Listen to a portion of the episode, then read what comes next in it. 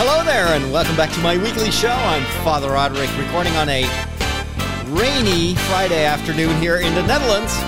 But thanks to the wonders of green screen, I've got a sunny beach as a background today. welcome to the show. Sit back, relax, and enjoy. Today's show, just like all my other shows, are brought to you thanks to my patrons, those of you that support me on a monthly basis. And I'm happy to welcome a few new Patreon members uh, on, uh, on today's show. And I want to mention by name Scott, Jamie, uh, Twan from the Netherlands, and Michael. Uh, the four of you have uh, have decided to join me or to join the community and to join me in my mission to reach out to as many people as I can reach with fun content that is entertaining but also inspiring. Thank you so much for your sometimes very generous support. And as a thank you, I want to give you access to my weekly show, Father Roderick to the Max, that is only uh, available to my patrons. And also, take a look at the Discord server. Many of you have joined the Discord, or many of you patrons have joined the Discord server last week. And so it's fun to see such a vibrant community uh, on that platform that allows you to reach me much more easily. We can hang out there, we can chat, and the community also hangs out uh, amongst themselves. So it's it's a really uh, great addition. I'm so happy that I've been able to uh, to set that up as well for my patrons. Do you know what's going on? This is what's happening in your world. Face it, Catholics rule. We got Boston, South America, the good part of Ireland, and we're making serious inroads in Mozambique, baby. You've taken your first step into a larger world. Before I get to, to this week's news, I just want to briefly answer a question from Noah in the chat who wants to know is Discord only for patrons or do you get a better rank on, on Discord? Um, actually, the Discord server is just for my patrons, and there is a reason for that. Uh, I'm a priest, and uh, patron, or let's say Discord, is a very open system. So if people uh, join you and you don't know them, um, as a I, you, you, sometimes get a lot of uh, noise, a lot of uh, I don't know discussion that you don't want to have. So I want to really protect that community uh, so that everybody feels safe to be there. Um, so that is why uh, there is an automatic uh, link between the the patronage and the Discord server. As soon as you become a patron, uh, you get access to Discord, and there are different ranks of patrons, different different levels of support, and that gives you a, like a, a, different title and a different color. That's that's all. All right, uh, talking about the news. Um, there, uh, let's let's start with what's happening in my own life. The news of this week. I've been working really hard, um, stripping the floors of my rectory. I, I just recorded a, a, let's say, an audio tour of my rectory before I started recording uh, this weekly show, and you can listen to it on, on the n- newest episode of The Walk that you can find over at fatherroderick.com, which is my uh, my main website. Uh, the reason is I'm going to get new floors, all new floors. There was very old carpet and it was uh, stained and I think at least 40 years old. So finally found some time during these summer weeks to uh, to remove it. Actually, I didn't remove it myself. Hank, uh, one of my friends, helped me with that. And I think this upcoming Monday, there's a crew uh, coming over that are that is going to install. Um, a, a, new wooden floor, or actually fake fake wood, um, but it's it's going to look much much nicer than what I had. And uh, well, I talk a, a, lot about these changes uh, on, on, on the episode of The Walk, so take a look at that. I'm also super excited that I finally have a, a fantastic green screen setup. So I've got new lights uh, that I was able to purchase thanks to the patrons uh, called uh, Elgato Keylight Airs. I've got two of them sitting right there next to my monitor. Um, and that light enables me to stream with a green screen day and night. So it doesn't really matter what what kind of type of weather it is. Normally, in the past, I had to wait for uh, at least for daylight so I could light the the green screen, and even then, the uh, image would often be a little bit uh, uh, I don't know low quality and grainy. With these lights, I can finally stream at any time of the day. I've also in, installed um, a teleprompter which is a, an awesome little device. It, it, it's like a, a slanted mirror, and the camera films me through the mirror. But it also means that I can slide in um, my old iPhone with an app that that uh, projects a script onto the mirror. I'm not using it right now, of course, because there is no way that I could uh, script an entire episode of my podcast. I used to do that in the earliest days of my podcasting. I would write down everything because I wasn't very fluent in English back then, and I was uncertain, and I didn't have the the experience, I guess. So I would write out the entire show, and it sounds so stilted. If I go back to those early days of podcasting, and that was around 2005, I think. I can barely listen to myself. But sometimes uh, for YouTube videos, you want something that is a bit more concise, more to the point, not too much banter. That is why I'm happy that I can now use a teleprompter to uh, to project a script that I've written myself. So I, I kind of write it. I try to make it. Uh, I try to write it in such a way that it sounds as if I am making it up on the spot, but in fact, it is actually very well prepared, and that hopefully will also improve the quality of my uh, my daily YouTube videos. In case you're not following me on YouTube, youtube.com slash Father Roderick. So um, the other thing that I'm doing um, this week is I'm designing a new kitchen. So I'm gonna, since I now work full time uh, on the on the ground level of the rectory, I'm gonna move my kitchen upstairs. But that enables me to to create a new one, or well, I'm not going to create it, but I'm going to design a new kitchen, and I want to make one that is. I want to make the kitchen that I've always dreamt about, um, and unfortunately, I've never had a, such a kitchen. So it's a lot of fun. I've been to IKEA the other day, uh, looking at all the options, and I think I know what kind of configuration I want. Now I need to calculate the price, and I'm kind of holding my breath because it's not going to be cheap. But then again, a kitchen is one of the places where you are every single day, multiple times a day. Um, and I love cooking, and having a good kitchen is going to add a lot of fun to that process of cooking. So I'll keep you up to speed on that as well in future episodes. And of course, I've got a kitchen segment on on Father Roderick to the Max, which, which is the Patreon uh, show. I, will stop plugging my Patreon account by now, but uh, but there will be a lot of cooking in my future. Let's talk about the things that are going on in the real world. Well, not that my life is not the real world, but I want to talk briefly about the unexpected sudden death of uh, someone who is uh, loved, universally loved in the television world, Grant Imahara. He wa- he's most known for his role as a co-host of the MythBusters show. Uh, for 10 years, he co-hosted that show. Um, very enthusiastic, vibrant personality. He was only 49 years old, and he suddenly died uh, a couple of days ago um, as a result of a brain aneurysm, and it sh- sent shockwaves through uh, through through the world. Um, not only was he well known for his co-hosting of uh, the myth- of MythBusters. Um, but he was also a, a, very talented mechanic, and uh, so he worked for Lucasfilm and ILM um, uh, during the prequel saga, when the prequel saga was being produced, he was the one who updated the mechanics of the old R2D2 uh, droids. So the R2D2 uh, droids were, were fabricated, of course, for the, for the original uh, trilogy.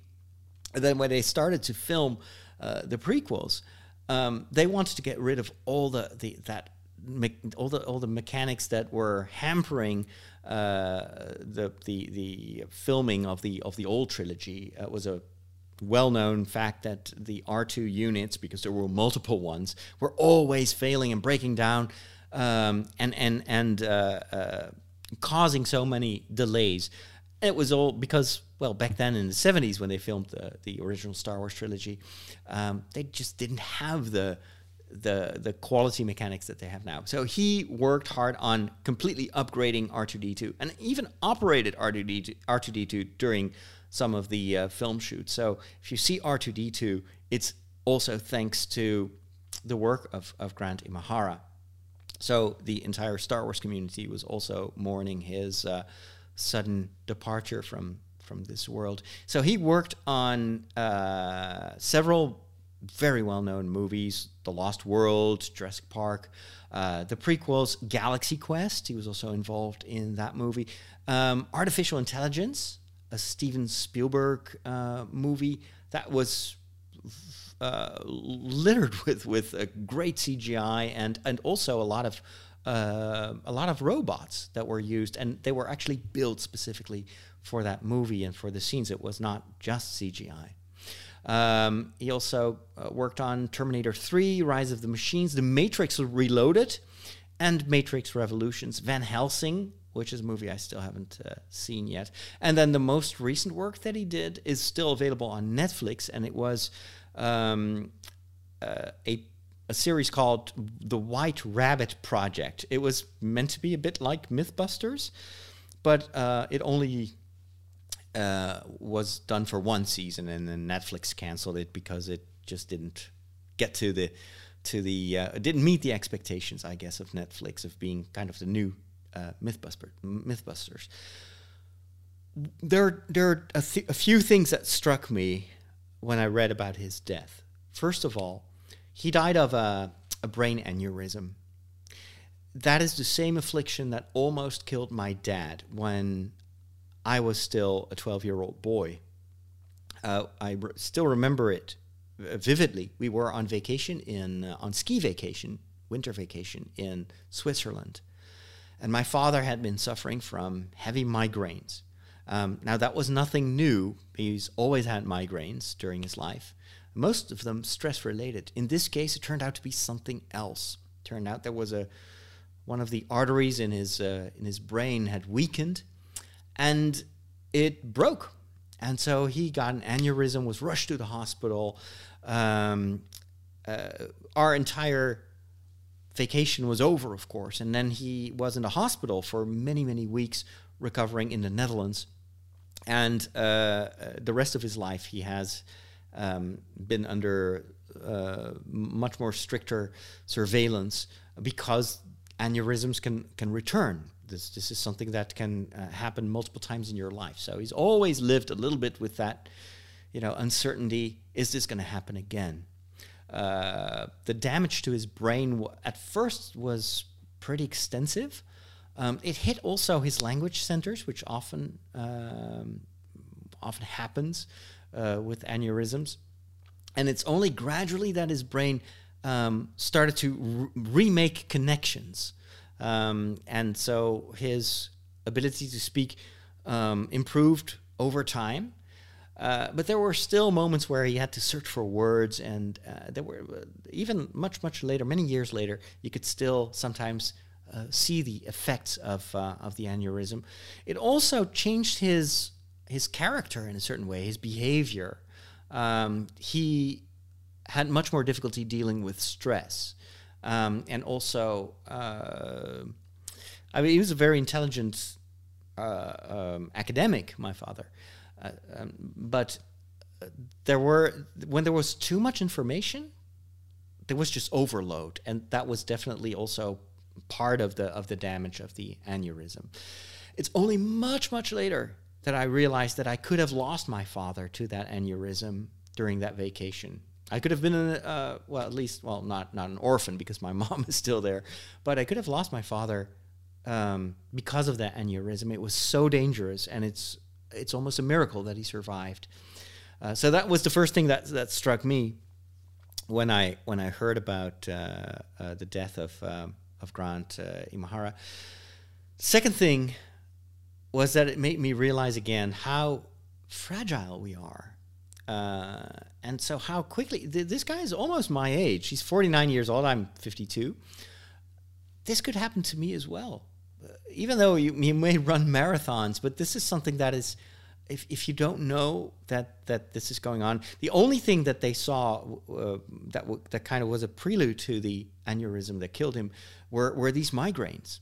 Um, and they didn't recognize it as the something that was kind of announcing this aneurysm in his brain.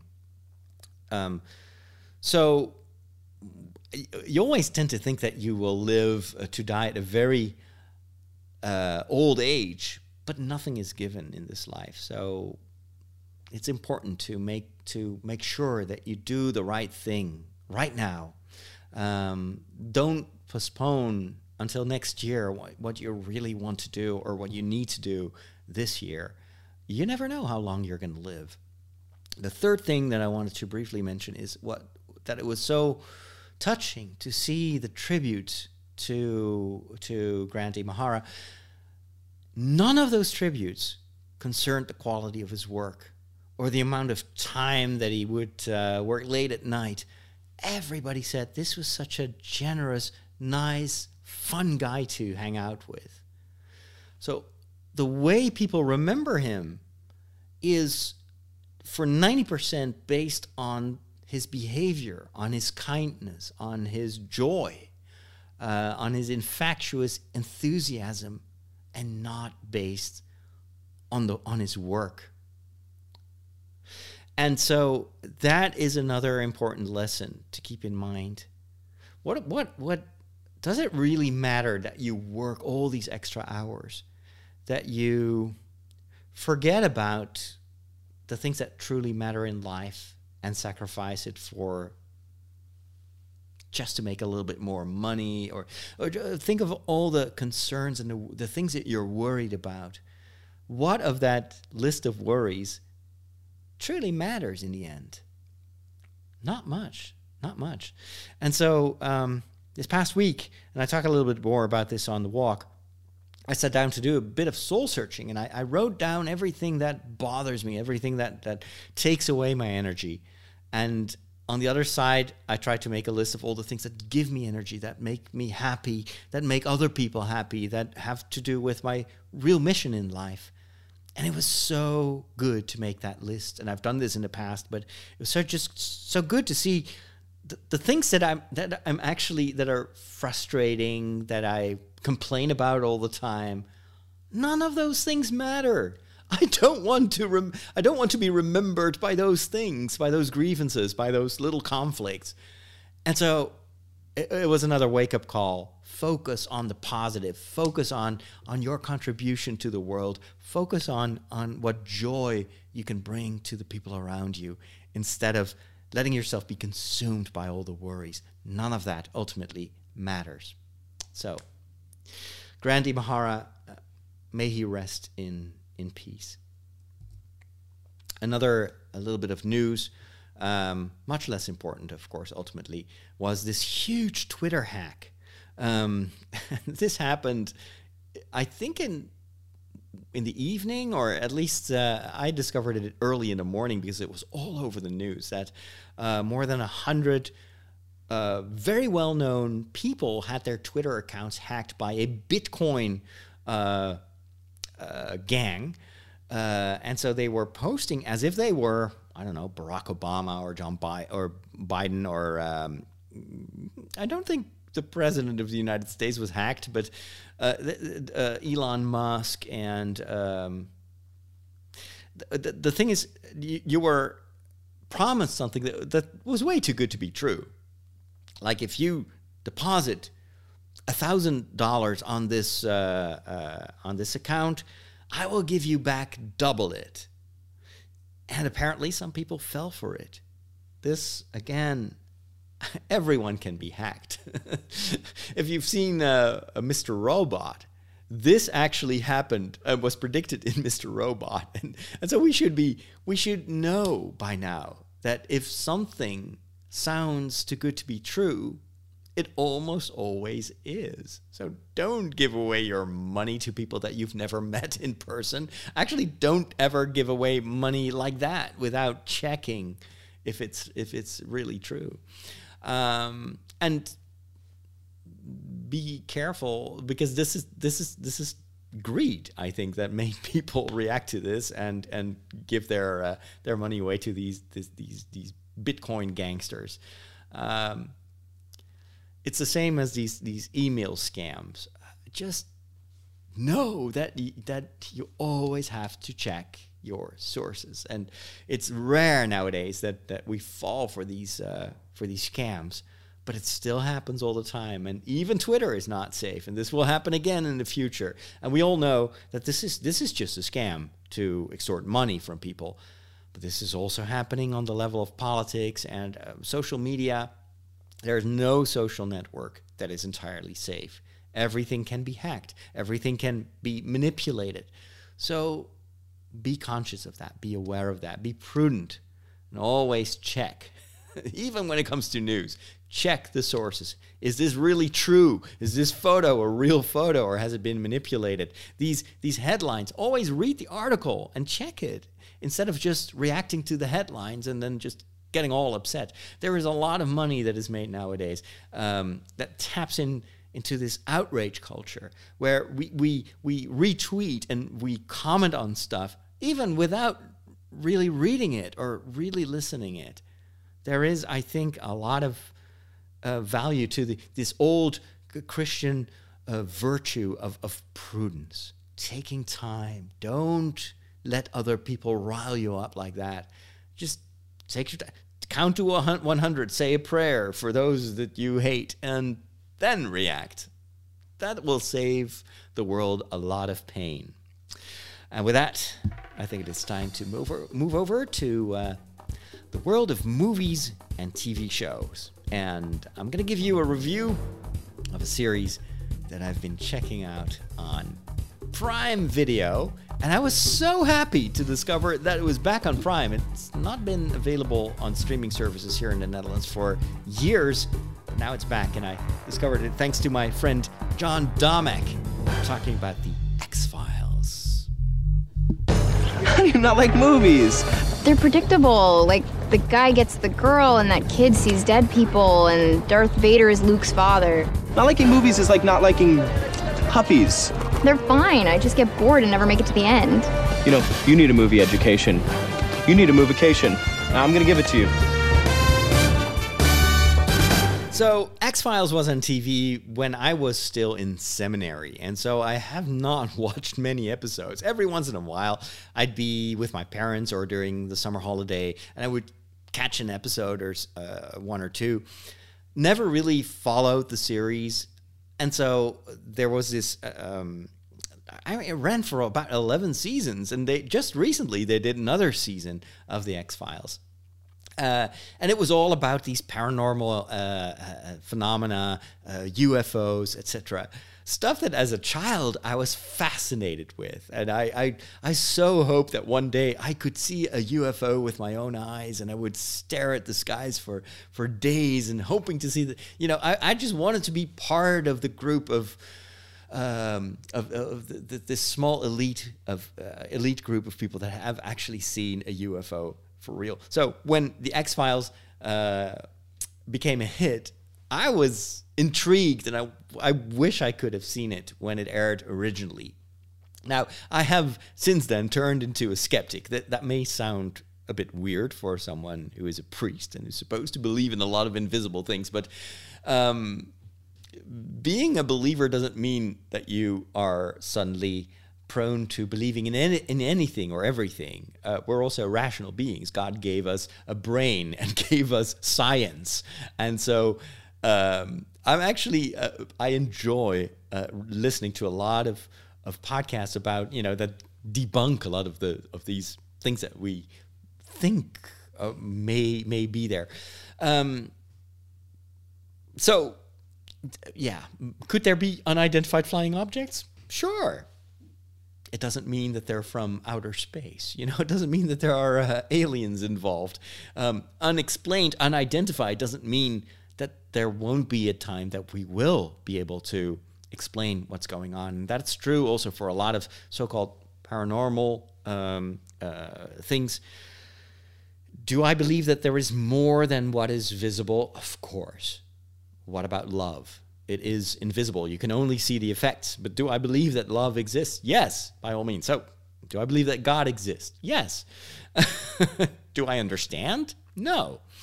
Uh, but uh, on, on, on when it comes to a lot of the uh, beliefs that some people hold, I'm, I'm pretty skeptical. And it's, it's very interesting to sometimes see and read about uh, these these phenomena and seeing how scientists are trying to come up with explanations, and because it also helps you to not be credulous and and to use science to try to probe what you don't understand. Well, that that is kind of the premise of the X Files, where um, these two detectives, the FBI, these two FBI uh, um, detectives are, are are trying to solve the secret behind stuff that uh, sometimes is qualified as an X file. Kind of a um, uh, a label for everything that that pertains to the world of uh, of the paranormal or the extraterrestrial. and then you've got uh, Mulder, who firmly believes that UFOs are real, and then you've got Scully, who is um, more skeptical and always tries to first tries to find out if there is a rational explanation for what they have witnessed and experienced. That combination of the the believer and the skeptic really really works. The dynamic is, is that's just a fantastic idea for a television series. Um, what also i think makes this series such an amazing accomplishment is the quality. And that is where i was blown away by um, the version that you can find on or at least in my country you can find on amazon prime. It is a remastered version so the first few seasons originally aired on TV in a time where uh, widescreen TVs were very, very rare. Almost everyone had these big, bulky TVs that had um, uh, four by three dimensions. And so, even though film was already like cinema, etc., theatrical releases were all filmed in the 16 by 9 or even 21 by 21 by 10, I think, uh, proportions. What you saw on television was almost always cropped, or it was filmed in that aspect ratio. Think of uh, Star Trek, The Next Generation, for instance. That is entirely filmed in 4 by 3. Um, whereas nowadays, that is, that is something we don't use anymore. However, The X Files, even though it was aired in a cropped version, the first seasons were actually filmed on, on real film using the 16 by 9 proportions. And this remaster has brought back that entire, the full extent of what was filmed. And they always filmed it knowing that it would be on TV in 4 by 3 but that maybe eventually they would be, they would show the entire 16 by 9 frame. And it is such an improvement. Not to mention that the quality, because this was made on film and they didn't use you know video recorders, which was all the rage back then, but they really paid for film. Um, it still holds up. It's so sharp. It's the quality is so good. The colors are so amazing. Not to mention the cinematography is so good. Um, it blows me away, and I'm hooked. I've been watching four episodes now, and I know that I'm going to finish all 11 or whatever 12 seasons it's that good. And I'm enjoying it not just for the storytelling, which is really good, the pacing is good, but also I'm just looking at what they did with so, so with such limited means. They didn't have a big budget, and yet the way it was filmed, the cinematography, they used so many tricks to make it look as basically a, a movie. And um, you can learn a lot as an aspiring cinematographer just by by trying to figure out how they filmed the X Files. Um, let me just play a little bit of the of the trailer here. Uh, this is the original trailer from 1998. What do you do? I'm an annoyance to my superiors, a joke to my peers. They call me Spooky. Spooky Mulder. I'm the key figure in an ongoing government charade. The plot to conceal the truth about the existence of extraterrestrials. Well, I would say that about does it, Spooky. It's mutated. Into what? I can't tell you what killed this man. I'm not sure anybody else could claim to either. These men have been secretly negotiating a planned Armageddon. And you have conclusive evidence of this? Yes. I'm already way past the point of common sense here. I can't quit now, Scully. I need you on this. It's a global conspiracy with key players the highest levels of power. It reaches into the lives of every man, woman, and child on this planet. You've seen more than you should. Then you must take away what he holds most valuable. On June 19th. The impossible scenario that we never planned for? Well, we better come up with a plan. Take your greatest fear. These people don't make mistakes. Your most paranoid suspicion. We have no context for what killed those men. And your darkest nightmare. And multiply it by X.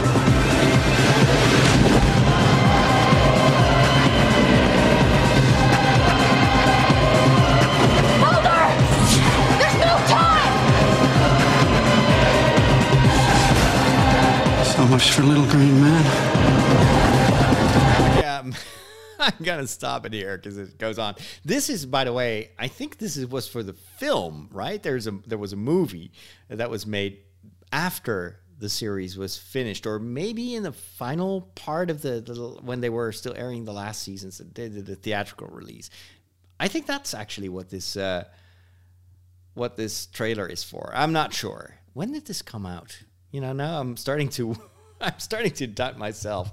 X Files, um, Wikipedia. Let me see. Uh, no, uh, yeah, yeah, I'm, I was right. This this aired actually in 1993. That's when the first season started, and this movie is from 1998, when I think the popularity of the show was uh, at its height. Um, so anyway, it's it's unbelievable to see that a series that is so old holds up this well. Um, yeah, I love it. Anyway, um, the second series is on Netflix that I wanted to uh, review, and it's based on an anime series called Warrior Nun. I'm not kidding you. It has now been turned into a Netflix exclusive series. It is very strange. And, well, since I'm a priest, of course, I need to talk about it. First, a little bit of the trailer. We belong to the Order of the Cruciform Sword, devout women who have dedicated their lives to fighting an ancient evil. Whoever bears a halo is a new champion, a warrior now. I'm sorry, can we maybe jump to the part where any of this has anything to do with me? Hell will rise up, heaven will fall. How did our greatest weapon against evil end up in an unbeliever? The halo is a gift. You're God's champion. It will enhance whatever natural abilities you already possess. Ladies and gentlemen, we're entering a new era of enlightenment. Heaven does exist, because I discovered a gateway to it. People have tried to make me into something I'm not. Pain is what made me a sister warrior. this is where the fighting begins. So this is this is such a weird concept. So apparently there is this uh, religious order made of nuns, and they are the guardians of a halo. It's not just a halo; it's an angel's halo, and it is actually a thing. It's an object. It's this this luminescent circle that you can give to someone and it enters your body and gives you superpowers turns you basically in a in a, uh superhero. I- immortal as well. The halo apparently also gives you or well life that can make you resurrect.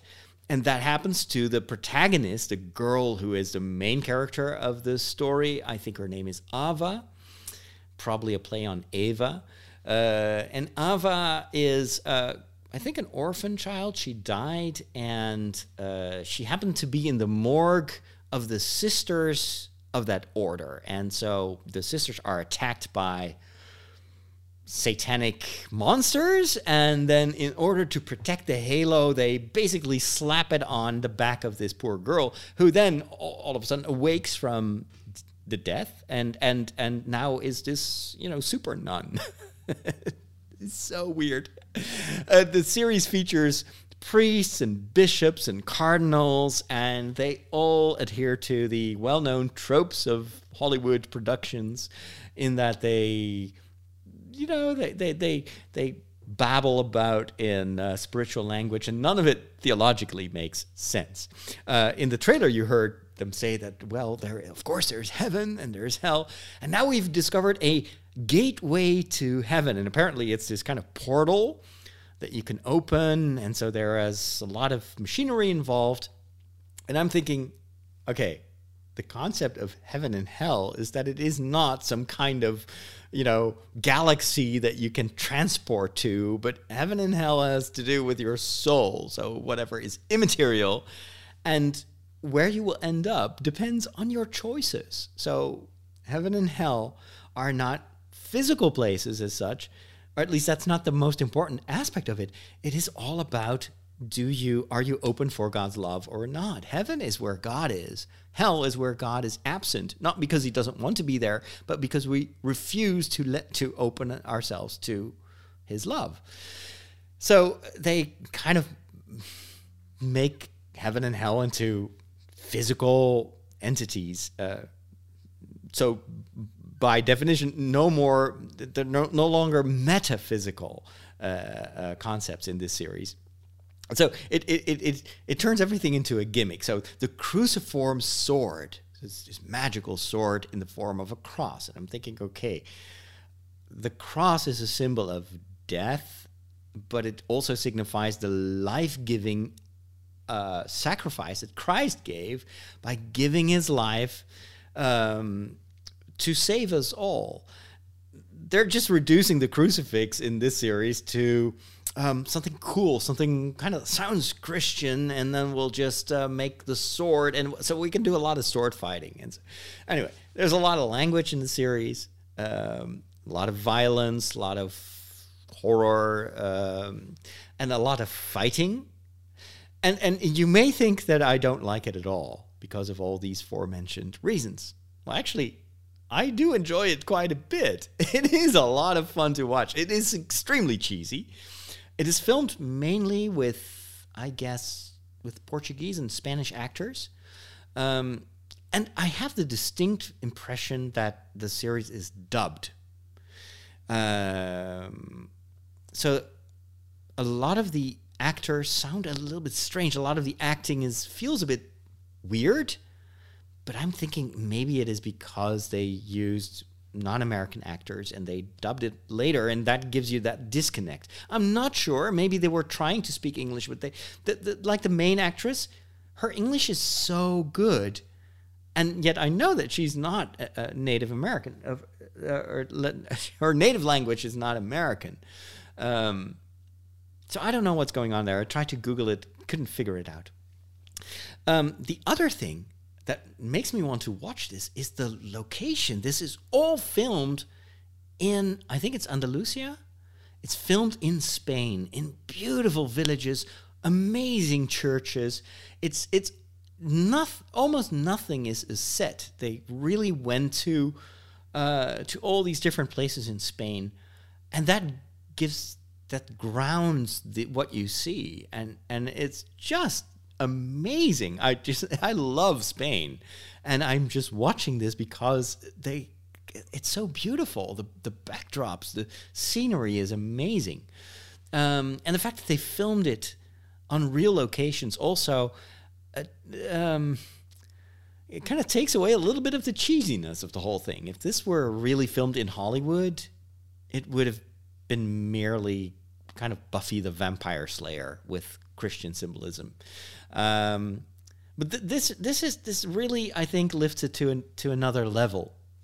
So, do I recommend this for the hmm, for your theological education? No, absolutely not. Is it fun to watch? Yes. Is this something you would watch with your kids? No.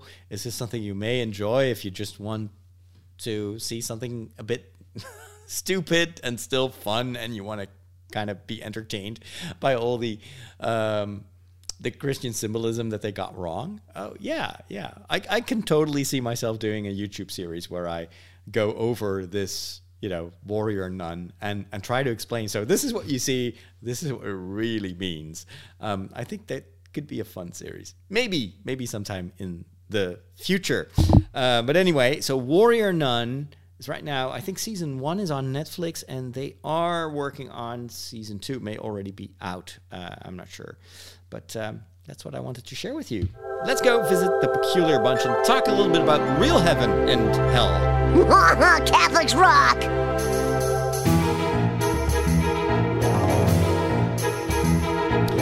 Here at the Peculiar bunch. We're always happy to tell you everything you always wanted to know about Catholics, but you're afraid to ask. Catholics can be a peculiar bunch. No meat on Friday. Oh, meat? What do they eat? Light bulbs? So, this is one of the most asked, most frequently asked questions. What about heaven and hell? And what about this purgatory thing? Man, you guys got more crazy rules than Blockbuster Video. So, as you know, and I just mentioned it, there are a lot of shows that are based on Christian symbolism and uh, the, all the tropes that we know. Um, but that also has a downside, and it, it, it sometimes confuses us about these concepts. Uh, because when we think of heaven, when we think of hell, we think of the images. Uh, we think of the pearly gates in the clouds. We think of, um, you know, St. Peter with this book, uh, browsing through all our, you know, Facebook feeds, uh, trying to find if we are worthy to enter heaven. And uh, when we think of hell, we think of flames. We think of uh, this abyss. We think of, of monsters and all kind of um, Mordor or whatever. Um, and and the thing is for purgatory we don't really have imagery. And so a lot of christians are confused and a lot of non-christians are also confused about this whole idea of so what is this purgatory thing? Um, I, I, read a, a, couple of questions of, uh, of some of my patrons on the discord uh, channel for for faith related questions. And samuel at one point was asking what about this whole purgatory thing? And what is this the same as limbo? And what does the Catholic Church think about, um, for instance, children that that uh, die before uh, having been able to be baptized? Are they going to hell? Are they going straight to heaven? Uh, are they going to limbo? Um, and so I've I've answered this question a couple of time times in the past years ago. But it's always good since I get new viewers and new listeners um, to just do a, a, bit of a refresher. And I will try to keep it short because I tend to go very long on these answers. But I tried to explain earlier on in this show that heaven and, and hell are not physical places, they are states of your soul in a certain way, and they depend on your free will, on, on your decisions, the decisions that you make. Um, in this life, we are preparing for eternal life.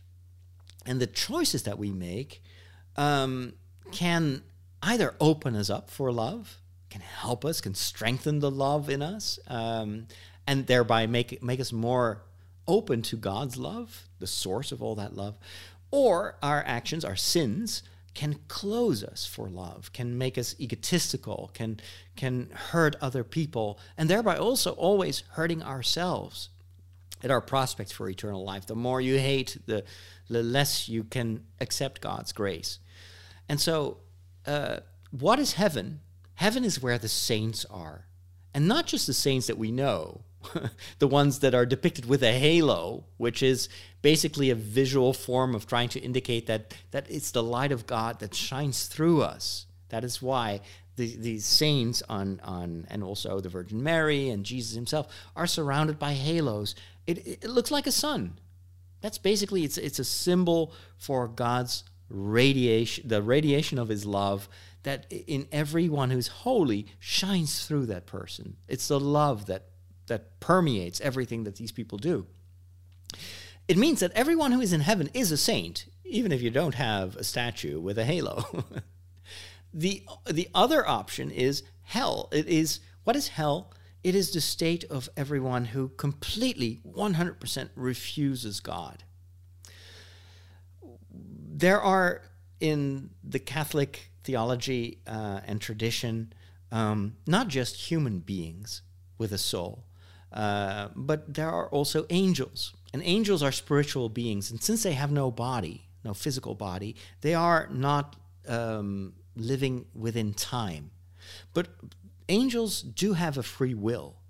But once they make a choice, it is immediate and it is eternal. And so, what is the devil? The devil is a spiritual being, it is an angel who has been presented just like any other uh, spiritual being um, and just like us humans, with a choice. Do you embrace God's love or do you refuse it? And Satan uh, uh, is an angel that has refused God's love. Um, for what reasons? Well, biblical stories tell us about egotism, the desire for power, uh, rivalry with God, jealousy, all that. Um, but of course, these are just stories to try to help us understand that heaven and hell are actually the result of our choices, and and and uh, thereby giving these stories always have a moral aspect because it, the stories are there to help us making the help us to make the right choices. If you want to go to heaven, act out of love. Choose love and you will go to heaven. Act out of hatred and egotism and you will be on the path towards hell. Refuse God cannot be where you don't allow him to be. That is that is the consequence of our ability to choose. Our free will is a gift of God that for God had a huge risk it means that we can refuse his love. It is unthinkable, and yet we do it all the time when we sin. We as human beings are in time, so we are constantly faced with this choice. And in little and big things, we have to choose how we act. And we have to, uh, um, we can choose between generous self sacrifice or egotistical greediness. Um, and it is this succession of, ac- of actions that will ultimately set us on the path towards heaven and the path towards hell. Is it as black and white as this in real life? No. Sometimes we we love a lot, but we also make mistakes. We also hurt a bit. Sometimes we hurt others a, a lot, but we still do small acts of love. Even great criminals can still do loving things. Think of the mafia criminals that still love their family and their children. I mean, that's genuine. That can be genuine love. It's just that their moral compass is not working uh, the way it should be. So, the the reason that we imagine the pearly gates as being this this gate where where um, Saint Peter is checking what we did, it is be it's again, it's an image to help us be aware of the fact that our ultimate life, eternal life, is going to be determined by our choices in this life. So, what is purgatory? Purgatory is this uh, this state where we are, where we die, and our heart is already open for God, but it's at the same time heavily scarred by all our sins, by all our egotism. And before we can fully embrace God's love, it needs healing. And so, whoever is in purgatory is already on their way to heaven, but God grants us this time. Well, it's not really time, but this state of healing where bit by bit we can open ourselves up to God. So, purgatory is actually a positive state to be in because you know that you're going to be saved. It may take some time. Again, this is all uh, uh, our way of speaking about things that we cannot really formulate in our in our language with our with our knowledge and our very limited uh, forms of expression. Um, but it is a place of hope, hope that one day we will be all, uh, you know, embracing God's love for 100%. And and we have the saints in the Catholic Church as an as a proof of concept. You know, it is possible to go straight to heaven. Look at the saints they show you how. Follow their example, ask for their help, and you too can be on your way to heaven. So, what is limbo? What happens to children that die without having received baptism? So, for the, for the Catholic Church and for, for Christian faith in general, baptism is necessary to um, to to embrace God's love. Or actually, baptism is the way in which you allow God to embrace you with His love. And Jesus has ordered his apostles to go into the world and to baptize people. So it's stemming straight from Jesus. Our misunderstanding when it comes to limbo uh, may be that even though this is this is the way, this is this is the way that Jesus preaches that He wants us to be part of that family of God it is not the only way. God is not a prisoner of his sacraments. So, what does that mean for children that die without having been baptized? Well, in the Catholic Church, we have a concept that is called the baptism of desire. If your parents desire you as a child, even you may not have even been born. You, think of miscarriages, people that have lost their child before it was even born. If they desire their children to be enveloped by love, even if they don't even know the source of that love by name, that desire alone is is the road to salvation. Is is so that's baptism is actually a much broader concept than than just the baptism that we know from the ritual from the sacrament in, in church. So in, in medieval theology, they struggled with that concept. It was like, well, what is if if you can go to heaven without being baptized? Well, that kind of makes baptism redundant, right? So why would we go to the ends of the world and do put so much effort in baptizing people if you can go to heaven without it? Uh, on the other hand, it went a little bit too far to think to say that people would go to hell if they weren't baptized.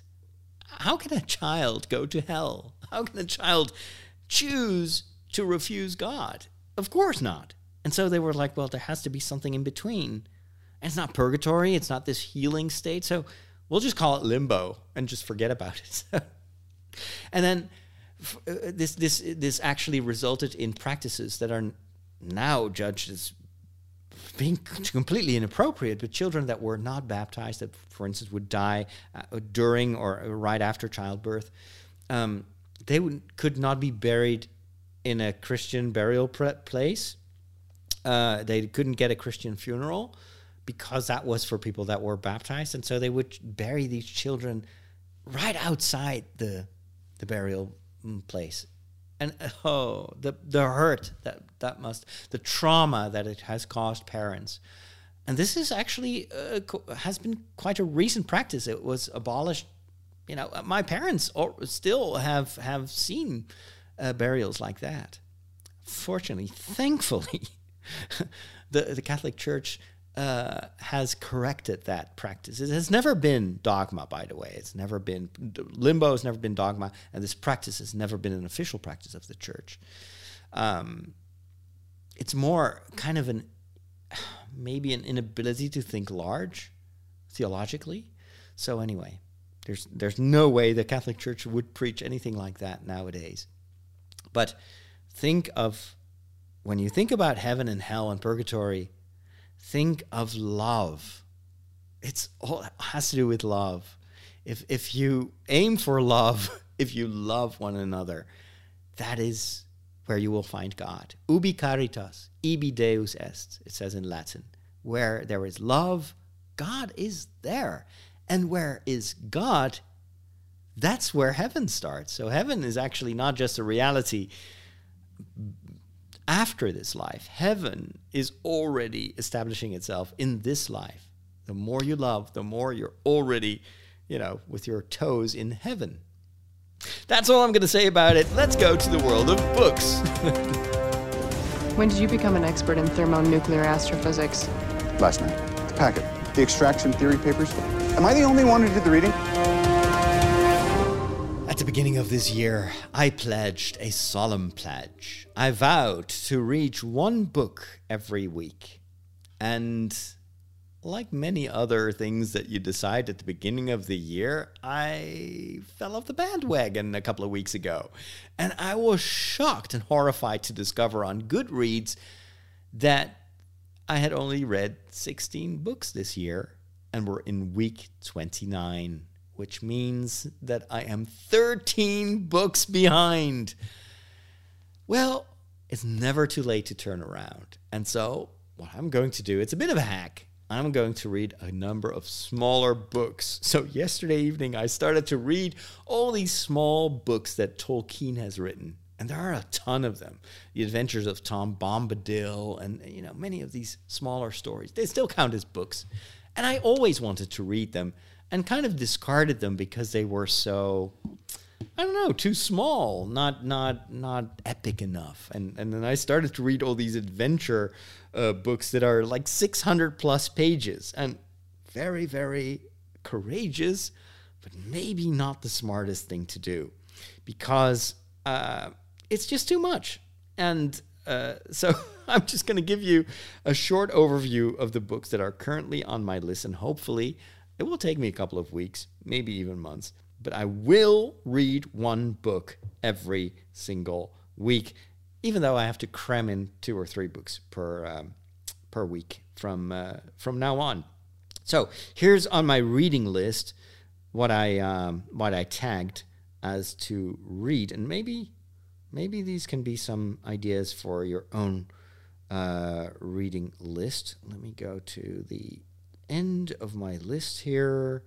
Scrolling, scrolling, scrolling. So, Farmer Giles of Ham was actually written by Tolkien. Sir Gawain and the Green Knight. Never heard of it. Tolkien's Ordinary Virtues. This is a book about Tolkien. Um, what else did I have? So, The Adventures of Tom Bombadil. Actually, I do believe that I've read that many, many years ago. Um, what else was I reading just the other day? There was a book about a dog. I can't find it anymore. Is it on top of my list right now? Probably. Oh yeah, there is it. Roverandom. Roverandom. it's a it's a it's a weird book. Anyway, but there's a wizard involved. And then I also have an, an another uh, list of books by C.S. Lewis, good friend of Tolkien. Um, also, some of them are quite easy to read, uh, not too big, 100 pages a book. And I'm also going to work my way through those books of C.S. Lewis. Even a, a couple of his books from the Narnia saga are actually quite small and an easy read. So um, those are going to be on top of my reading list for the next couple of weeks. And of course, as soon as I finish the book, I'll review it here on the show. Let's uh, pay a quick visit because our time is running out. I need to wrap things up. But I want to talk a little bit about science fiction, more specifically about a new Star Wars series that was announced the other day. I've already recorded two YouTube videos about it, but uh, since not everyone that is listening also follows me on YouTube, still want to briefly mention it here on the show. Talking about The Bad Batch, a new series on Disney Plus, upcoming. I see aliens. Little aliens from outer space. And how are things in outer Plutonia? How many times have I told you not to wear your space boots in the house? Go to shape I'm in, you can donate my body to science fiction. Get your suit on! We need you! So, for a number of reasons, Disney has decided to start working on the production of a new animated series called The Bad Batch. Um, the Bad Batch refers to three episodes of the final season of the Clone Wars, in which we saw, um, I think, four or five clone warriors, clone soldiers that actually had some genetic defects. So, clones are supposed to be exactly identical, right? And the fun thing that Disney and Lucasfilm did with the Clone Wars was that they gave all these clones, even though they have similar genes or actually are identical to each other, they still have a different life story, right? So they do develop different characters, different well, different stories, and so they humanized these. The, the, the Clone Wars uh, seasons humanized the clones and and gave a depth to what we see in the in the main movies that the main movies didn't give us. So we don't really care if we see uh, you know, big ships being destroyed and lots of clones dying in, in all these battles with the Jedi.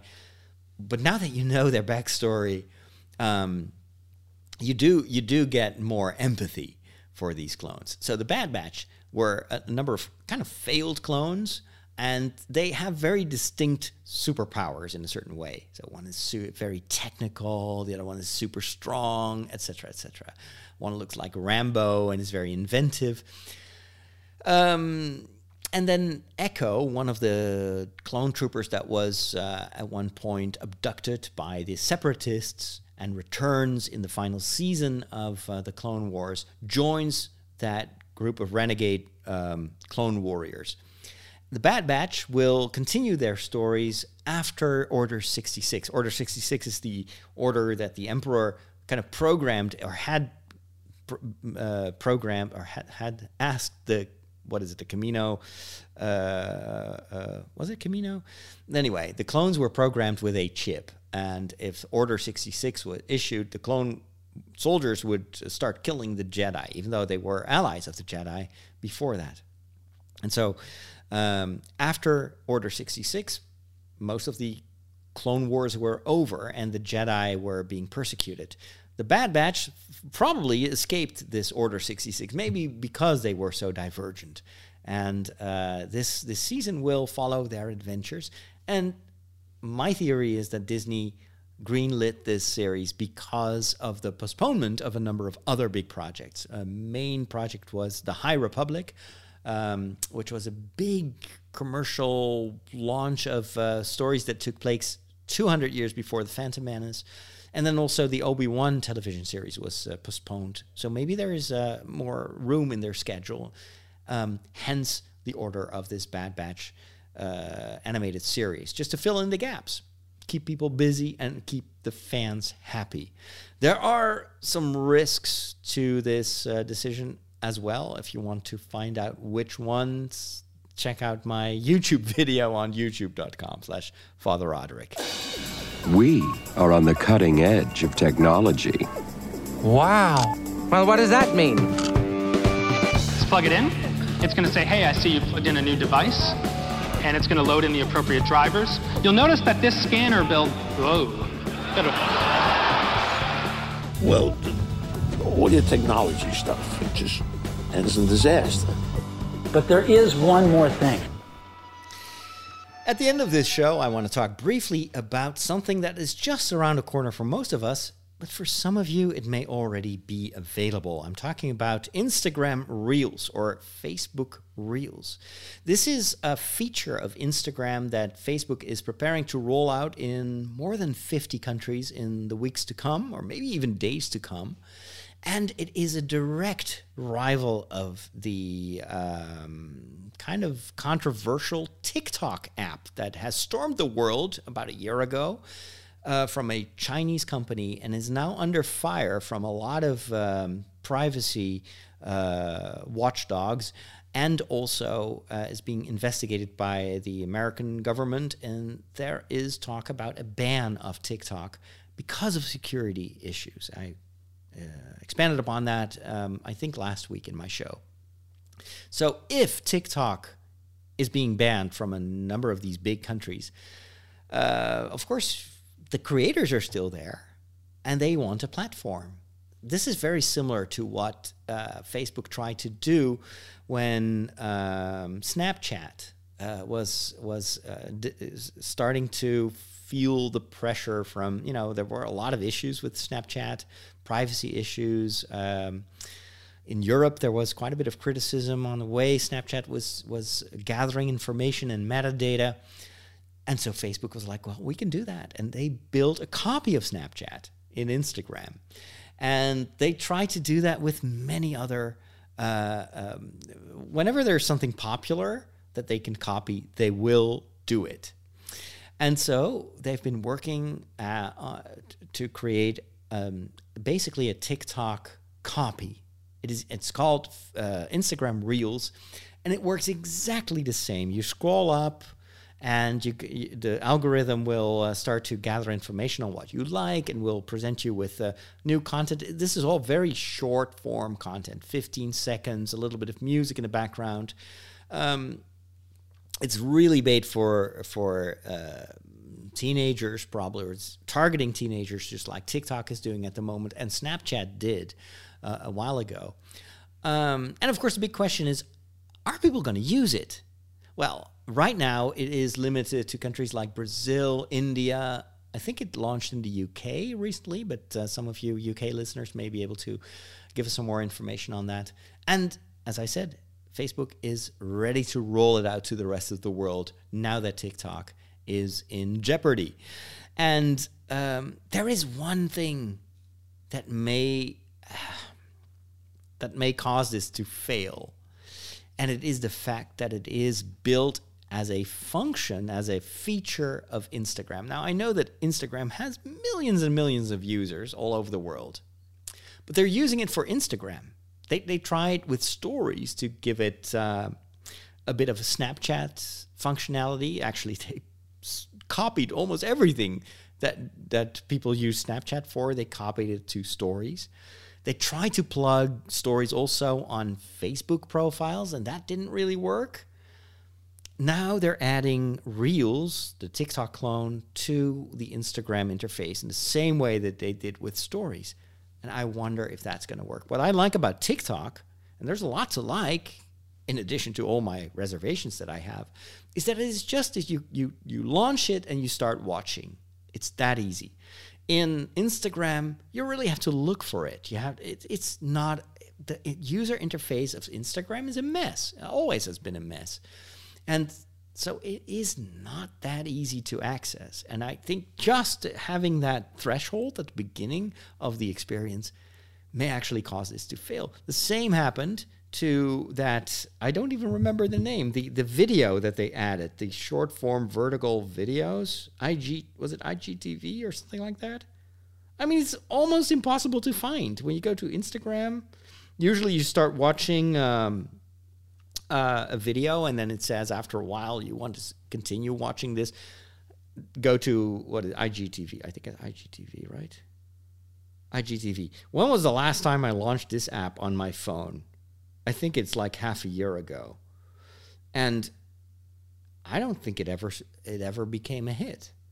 So that is always the kind of Facebook is very good at copying stuff, but it doesn't do what Apple does. Apple also looks around and looks at what is what are people using, and copies it, but also improves on it and makes the best version of it. Facebook is usually stopping at cloning and then they kind of hide it somewhere in, in one of their existing apps.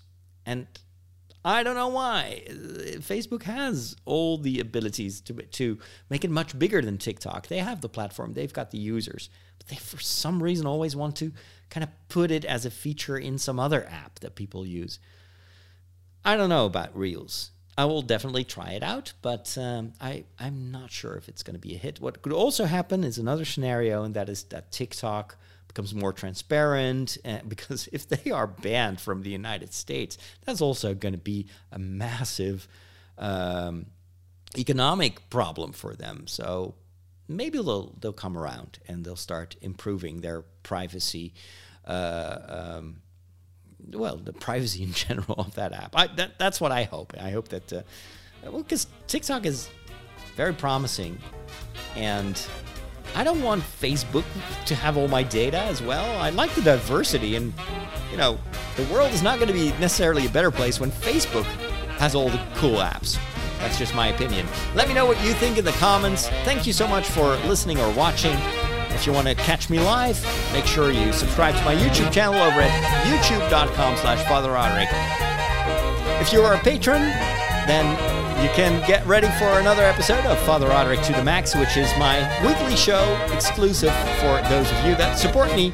And uh, we'll talk about barbecuing and grilling and much more. So uh, check out patreon.com slash Father Roderick. Thanks. God bless. May the force be with you. Live long and prosper.